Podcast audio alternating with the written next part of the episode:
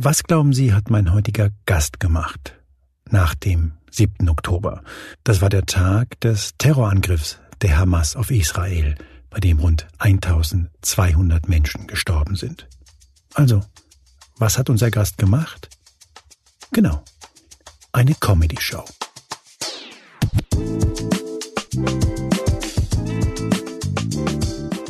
Hier ist Moreno Plus Eins, der Interview-Podcast Spiegel. Mein Name ist Juan Moreno und heute spreche ich mit Shachak Shapira, einem gebürtigen Israeli, der mit acht Jahren nach Deutschland kam, genauer gesagt in ein Dorf in Sachsen-Anhalt und heute als Comedian unterwegs ist. Shachak Shapira ist kein Unbekannter. Er hat unter anderem zwei Bestseller geschrieben, hat eine eigene Fernsehsendung bei ZDF Neo und hat gerade im Netz eine große Fanbase. Und um das gleich zu sagen, Schachak ist saulustig. Und zwar, wie ich finde, auf eine interessante Art. Man schwankt immer ein wenig zwischen dem Wunsch, ihn erwürgen zu wollen und das aufrichtige Bedürfnis, ihn zu umarmen. Ich wurde auf ihn aufmerksam, weil der allmächtige YouTube-Algorithmus mir seine Comedy-Show vom 10. Oktober letzten Jahres vorschlug. Drei Tage nach dem Massaker. Ich klickte also auf das Video und sah Schachak in Berlin in einem kleinen Comedy-Club auftreten und er machte Witze. Witze über die Lage in Israel. Und zum großen Teil war alles einfach sau komisch. Und ich beschloss, dass ich diesen Mann kennenlernen wollte und stieß dabei auf eine, wie ich finde, unfassbare Familiengeschichte. Wenn man sich deine Großvätergeschichte anschaut, und du hast sie in deinem Buch ja geschrieben, mit dem du übrigens, glaube ich, deinen Vater immer nur Erzeuger nennst, dann fällt einem ja gar nichts mehr ein. Also dein Großvater mütterlicherseits ist, glaube ich, der einzige Überlebende.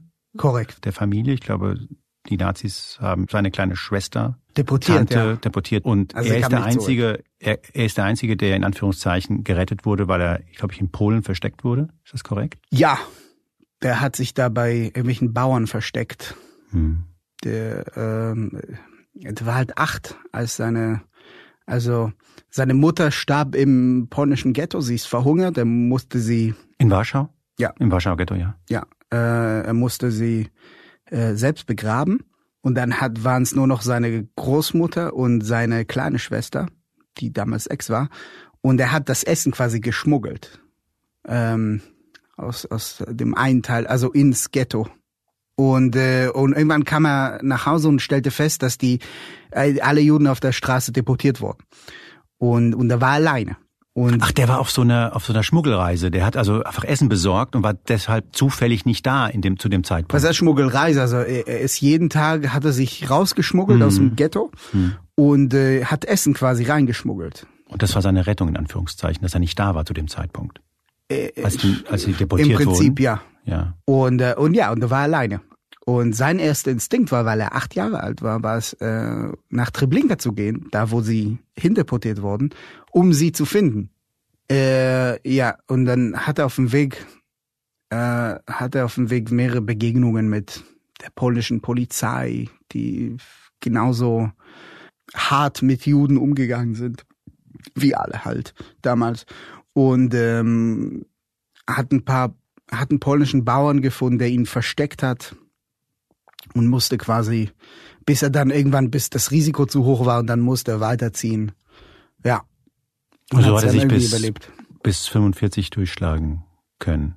Ja, korrekt. Äh, der wollte gar nicht nach Israel. Der hat Juden gehasst am Ende. Der war ja selbst, also der hat sich eingeredet, dass er ein christlicher Junge ist äh, und dass Juden das Schlimmste auf der Welt sind. Das hat er in Polen mitbekommen als äh, Das musste er sich quasi, der hat sich äh, Method Acting sozusagen, der hat sich sehr in seine, der war der Jared Leto des Holocaust im Prinzip und er musste sich quasi in die Rolle, zu der Rolle verpflichten, committen sozusagen und äh, und ja und der, der hatte dann die Hoffnung, irgendwelche Verwandte zu finden äh, in Israel.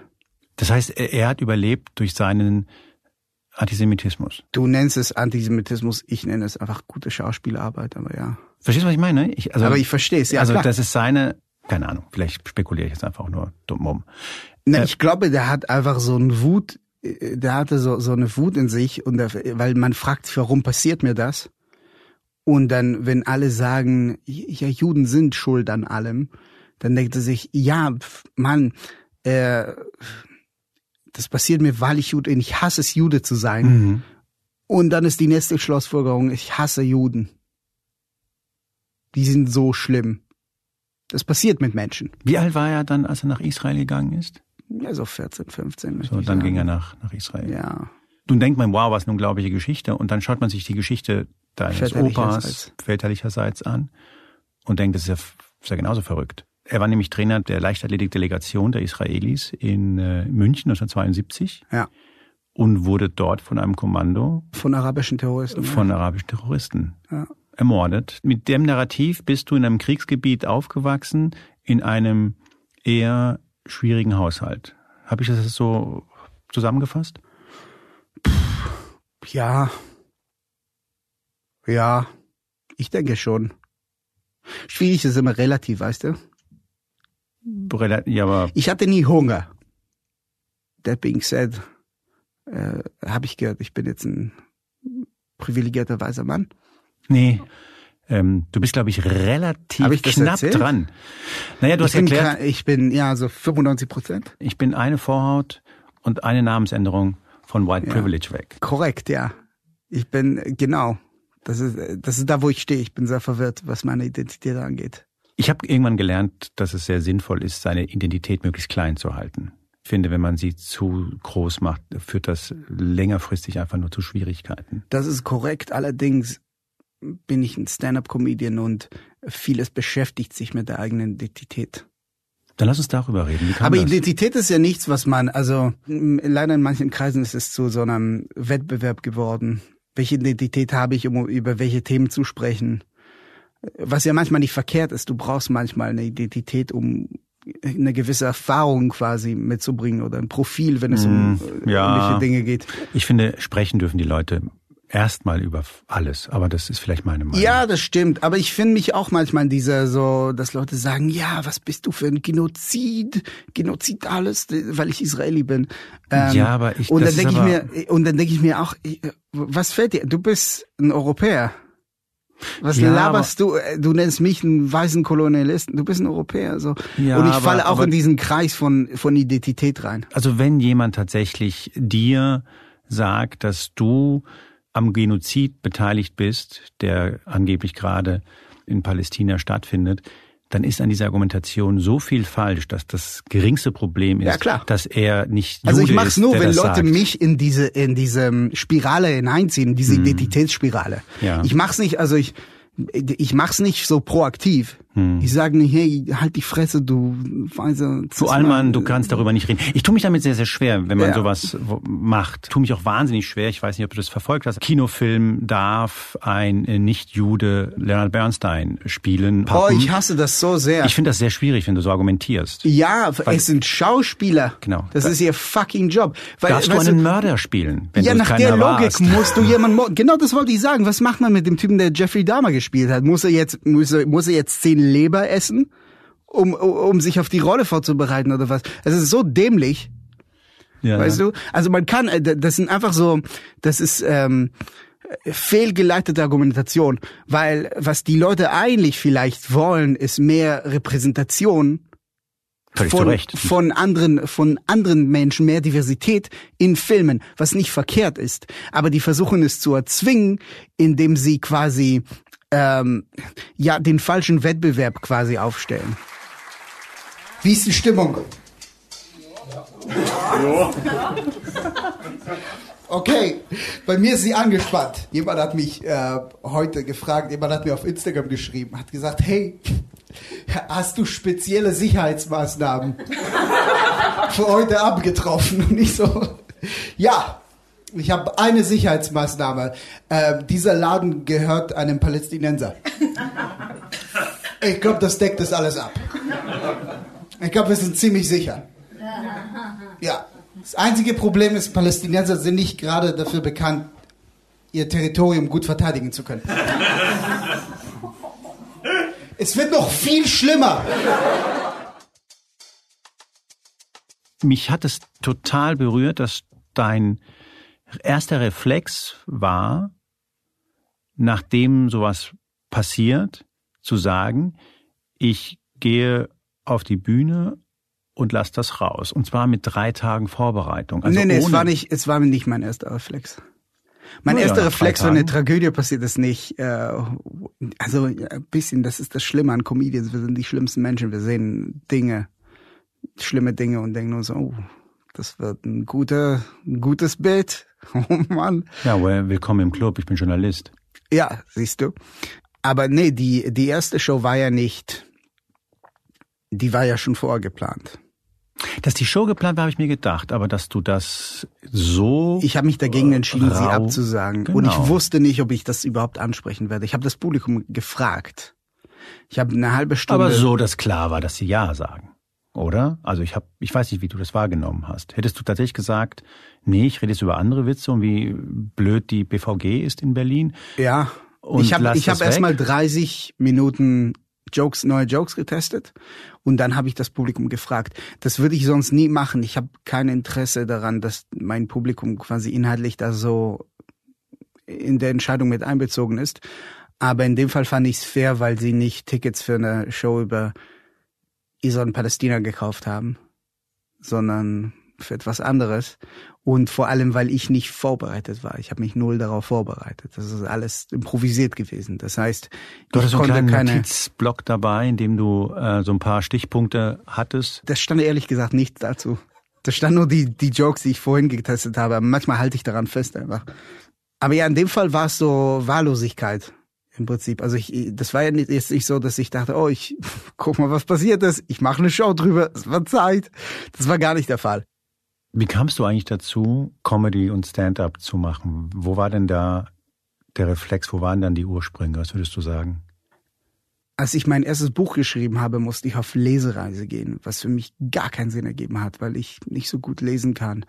Und für den Preis, für, für die 15 Euro, was man ausgibt, um mich eine Stunde über meinen eigenen Text stolpern zu hören, kann man das ganze Buch gleich kaufen.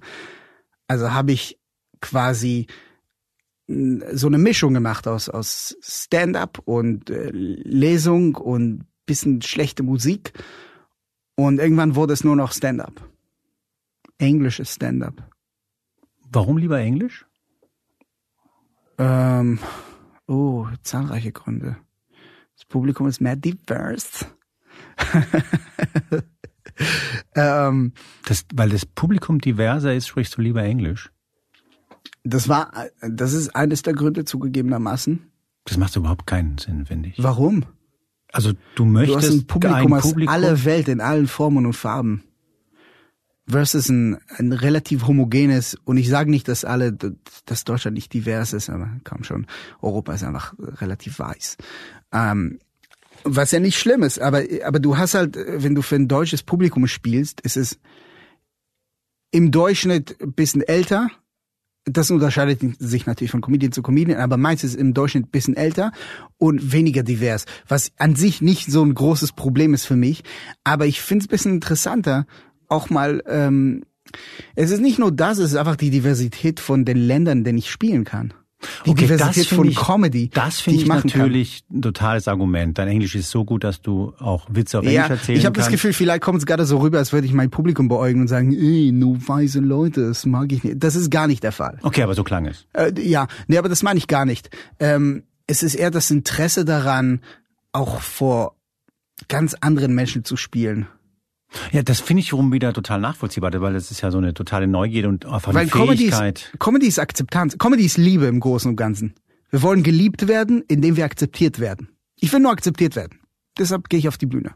Wir haben irgendwas ist uns passiert in unserer Kindheit, äh, das uns das Bedürfnis gegeben hat, vor einem großen Publikum oder einem kleinen Publikum akzeptiert zu werden in einem Raum voller fremden Menschen. Ich glaube gar nicht, dass das äh, irgendwas mit Comedy zu tun hat. Ich glaube, das ist der große, große Antrieb fast allen menschlichen Handelns. Ja. Dass man auf der Suche nach Akzeptanz, Verständnis, ja. Liebe.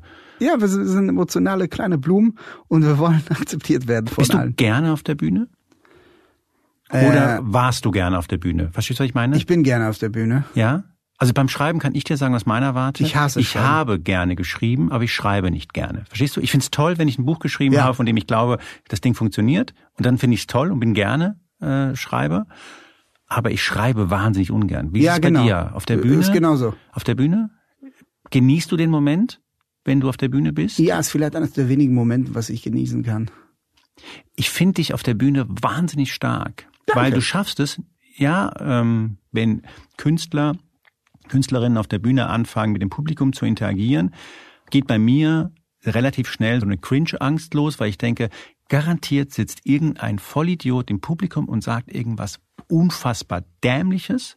Und dann haben wir so einen Moment, in dem der Comedian darauf eingeht. Entweder ist er dann total gemein oder er versucht Ja. nett zu sein, was ich ein bisschen langweilig finde. Mir ist ein Publikum, als jemand, der im Publikum sitzt, immer am liebsten, wenn es still ist. Es geht vielen Leuten so.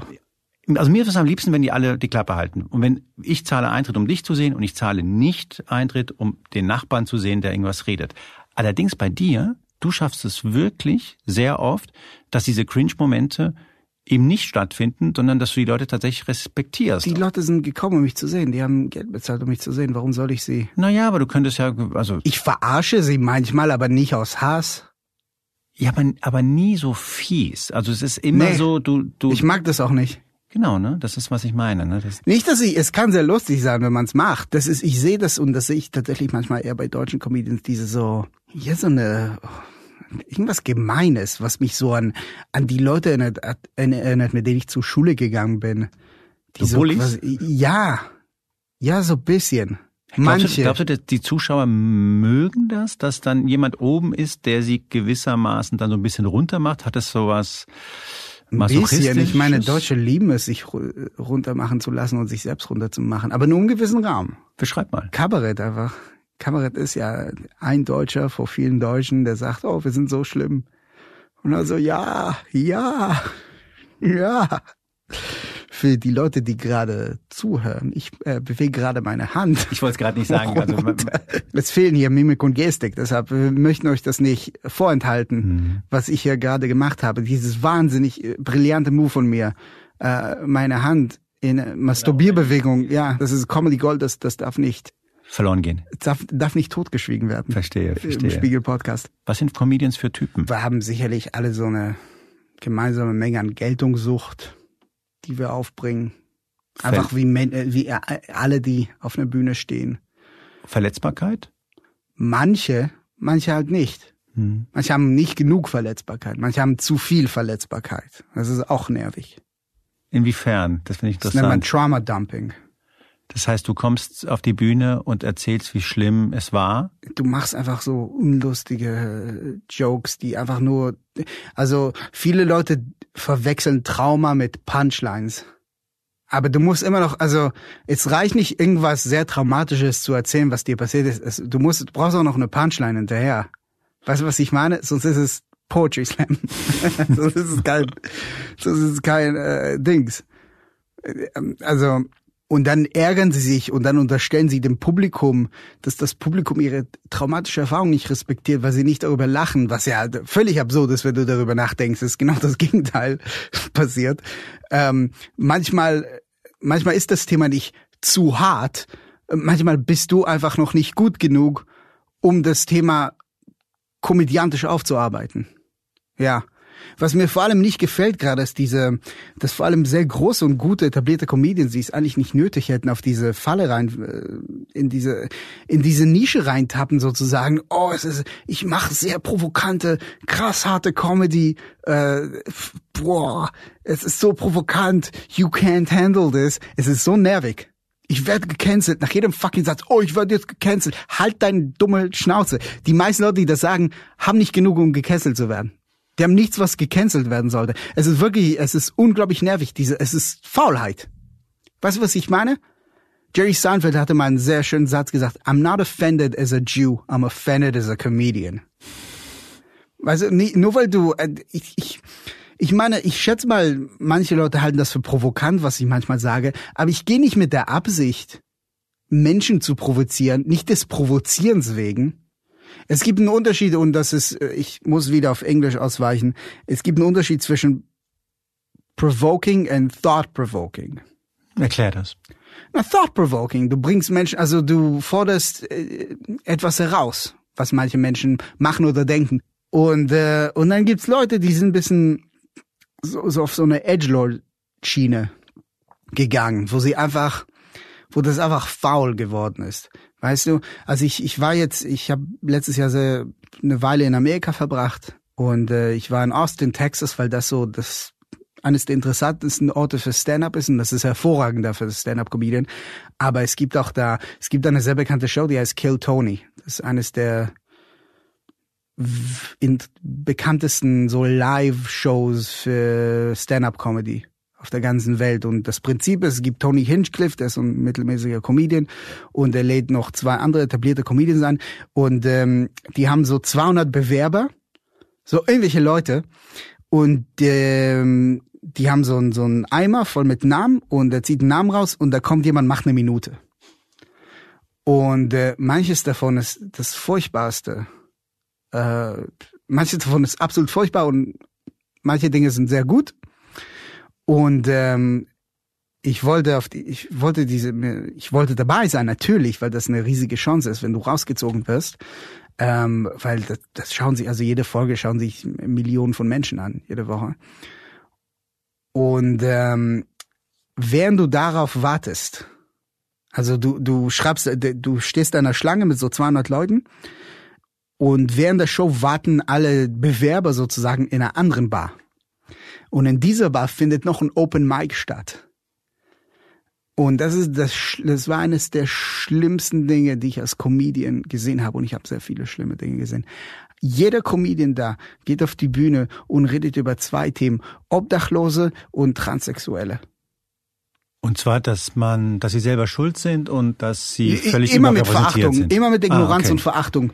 Immer das, es gibt eine Besessenheit, vor allem in amerikanischer Comedy gerade, mit transsexuellen Menschen. Und ich weiß nicht warum. Ich, ich glaube, das hat mit Chappelle angefangen. Ich wollte gerade sagen, es hat mit David Chappelle. Es hat mit Chappelle angefangen. und auch ja. mit Chappelle, so ist es, ist es mittlerweile so, so obsessiv geworden, dass es einfach faul ist. Es nervt. Weißt du, es reicht. Und das ist einer meiner Comedy-Idole, aber es reicht. Es, du kannst es nicht mehr dir anhören. Und es ist nicht mehr edgy, es ist einfach nur langweilig. Weißt du, es ist langweilig und faul. Und das passiert mit sehr vielen Leuten mittlerweile. Äh, also sobald Comedy zu sehr versucht zu provozieren, ist es nicht mehr provokant. Es ist einfach nur langweilig. Für mich. Ja, das versuchen sogar Matt Rife, einer der, ich weiß nicht, ob du ihn kennst, einer der momentan erfolgreichsten Comedians. So versucht, man merkt, er versucht so proaktiv irgendwelche Jokes zu bringen, die gar nicht zu seinem Act passen, einfach nur um zu provozieren, einfach weil er, weil er glaubt, dass es so, dass es so OG ist und real ist, äh, so ein provokanter, edgy Comedian zu sein, weil er ein Problem damit hat, dass ein Großteil seines Publikums Frauen Anfang 40 sind, die ihn hot finden. Was jetzt nicht schlimm ist. Frauen Anfang, weiße Frauen Anfang 40 sind ein gutes Publikum. Es ist ein dankbares, gutes Publikum. Ich hätte gerne dieses Publikum. Nein, du wolltest ein diverses Publikum ja. haben, aus ganz vielen verschiedenen Ländern. Schon vergessen? Ähm, ich, ja, das sage ich nur. Ja, aber das genau das wollen die weißen Frauen Anfang 40 hören. Die wollen was hören, dass sie. Dass ich ein diverses Publikum haben will, weil dann kommen sie und halten sich für divers. Das ist alles Strategie, Juan. Es ist alles, es muss alles mit kommuniziert werden. Verstehe, verstehe. Ja, ja genau. Ich würde gerne zum Abschluss, weil, ja. ich, weil ich dir versprochen hatte, wir reden über den Nahostkonflikt, würde ich. Du hast es mir nicht versprochen. Am Anfang des Gesprächs, im Vorgespräch, ja. Du wolltest es. Ja, ja. Ich hatte es angekündigt. Du hast gesagt, du kannst es in fünf Minuten lösen, den Nahostkonflikt. Ich glaube, einfach das, das Ding wieder. Ich kann euch den Nahostkonflikt in fünf Minuten lösen. Wir gehen zurück in die Grenze von, von 67. Alle Siedlungen müssen evakuiert werden. Das haben die schon mal gemacht. Es war schwierig. Es war hart, die, weil Siedler sind Fanatiker, das sind bescheuerte Menschen. Das sind rassistische Menschen äh, und das sind Fanatiker und die stören den Friedensprozess äh, wie sonst kein anderer. Ähm, und die haben damals Soldaten mit Säure beworfen, als sie evakuiert wurden. Aber es ist passiert. Es ist möglich. Ähm, so, die ziehen ab. Die israelische Armee verlässt den Gazastreifen und dafür schicken die United Nations ihre Truppen hin und die müssen mit dem Hamas umgehen und die müssen sie loswerden und die können dann demokratische Staaten installieren. In drei bis fünf Jahren. Ja. Ja, ich hab's gelöst. ja. Oder? Also, du möchtest sagen, okay, lass uns zurückfahren, 1967, vor dem Sechstagekrieg.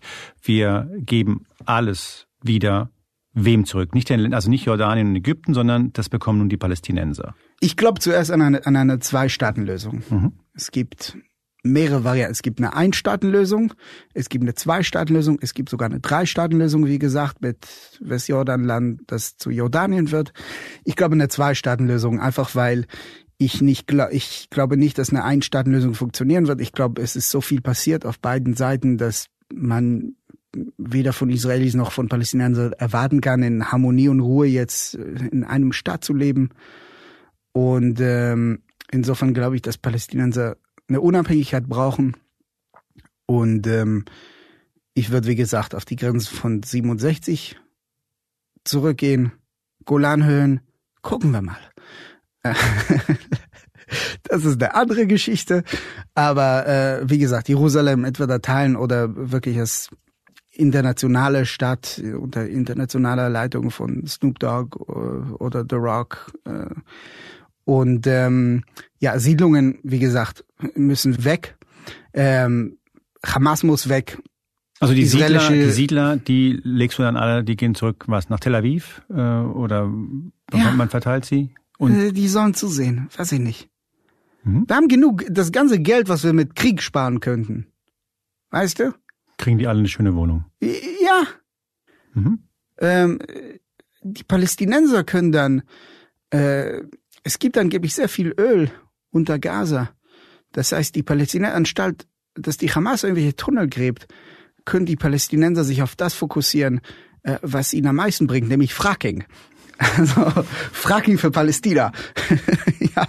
Ähm, sollen sie, sollen sie, äh, Palästinenser sollen das Recht haben, ihr Land selbst zu zerstören. Für Profit. Ja.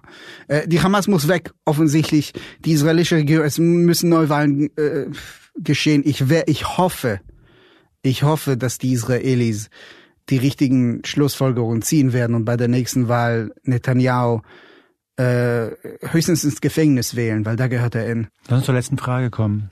Ja. Wir sind noch Anfang des Jahres.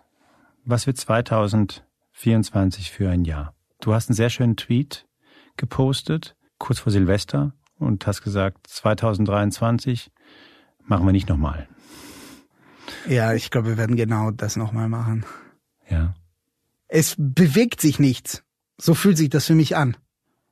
Israel und Palästina wird nicht gelöst.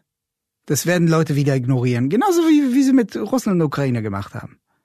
Also, das findet alles immer noch statt. Aber das juckt uns nicht, weil, natürlich, weil wir Menschen sind, wir können uns nicht die, die ganze Zeit so die Fingernägel zerkauen über alles, was nicht in unserer Welt ist. Und es, wir sind weit entfernt davon. Es ist keine, also für andere Menschen ist es Realität, für uns ist es nur Twitter. Ähm, ich weiß nicht, was wird sich fucking ändern? Gar nichts. Ja, es gibt eine Wahl in den USA.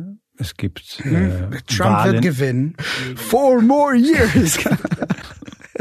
es, es gibt was? Es gibt Landtagswahlen in Ostdeutschland gibt es. Ja, genau. Es gibt eine Europawahl im Juni. Dann gibt es, glaube ich, in Thüringen, in Sachsen und in Brandenburg Wahlen. In Sachsen ist die AfD bei deutlich über 30 Prozent mittlerweile. Na klar, es geht uns ja auch wieder gut, ne? Was meinst du damit? Ich meine, je besser es den Deutschen geht, desto mehr Stimmen bekommt die AfD anscheinend. Das ist das Abgefuckte. Das glaubst du, ja? Zeigt sich das nicht? Ist die AfD nicht, äh, nicht kurz, da, war nicht kurz davor gewesen, während der Pandemie komplett in Irrelevanz zu versenken? Ist es nur meine Wahrnehmung und da haben wir sie alle vergessen und sie waren immer noch da? Also natürlich waren sie da, aber, aber ich hatte das Gefühl, die Wähler haben sie vergessen. Und jetzt, wenn du Zeit hast, dich da, äh, dich über deine erfundene Probleme, äh, über Abdul zu sorgen, der dir den Job klaut, obwohl er das nicht klauen darf und in deinem Dorf kein fucking Abdul jemals war, äh, ist oder gewesen oder sein wird. Natürlich hast du jetzt Zeit. Die Leute haben zu viel Zeit. Die haben zu viel Zeit, sich dumme Sorgen und Ängste einzubilden. Das ist das Problem. Und dann haben sie Zeit, die AfD zu wählen. Ja klar, Faschisten haben so viel Zeit. Es ist unglaublich. die, die Energie, die sie haben. Ich hätte gerne diese, diese Fascho-Energie, die sie haben. Es ist unglaublich, was für Energie sie haben, diese Leute. Äh, die, die, um auf die Straße zu gehen und, und, und alle Dönerläden auszuweichen und, und keine Produkte zu kaufen, die nicht arisch sind und sowas. Ich, ich hätte nicht die Energie, rassistisch zu sein. Es ist einfach so anstrengend, aber ich bewundere diese Menschen. Also, äh, good luck to you. Und äh, nein, äh, also ich, ich glaube wirklich daran, also wenn du in so einer weltfremden je weniger Probleme äh, es gibt, mit denen du wirklich konfrontiert bist, desto mehr hast du Zeit für Faschismus. Das ist das Ekelhafte an uns Menschen. Es geht uns, je besser es uns geht, desto hässlicher werden wir. Das Glas ist nicht halb voll. Das war Marino Plus 1 heute mit dem Comedian Shachak Shapira, den ich für eine Eigenschaft aufrichtig bewundere. Ganz gleich, ob man über seine Witze lacht oder nicht, der Mann macht es sich nie einfach. Und das ist wirklich bewundernswert. Es braucht schon sehr viel Mut, drei Tage nach dem Angriff der Hamas eine Comedy-Show zu spielen. Shachak Shapira sagt in einer seiner Shows, ich bin ein unangenehmer Mensch in einem unangenehmen Land. Und so leid mir das tut, ich glaube, er liegt falsch. Und zwar in beiden Fällen. Immer richtig liege ich, wenn ich mich bedanke, und zwar bei Julia Parker, Philipp Fackler und Janis Schakarian. Ich heiße Juan Moreno. Die nächste Folge von Moreno Plus 1 erscheint am kommenden Mittwoch, und zwar auf spiegel.de und überall da, wo es Podcasts gibt.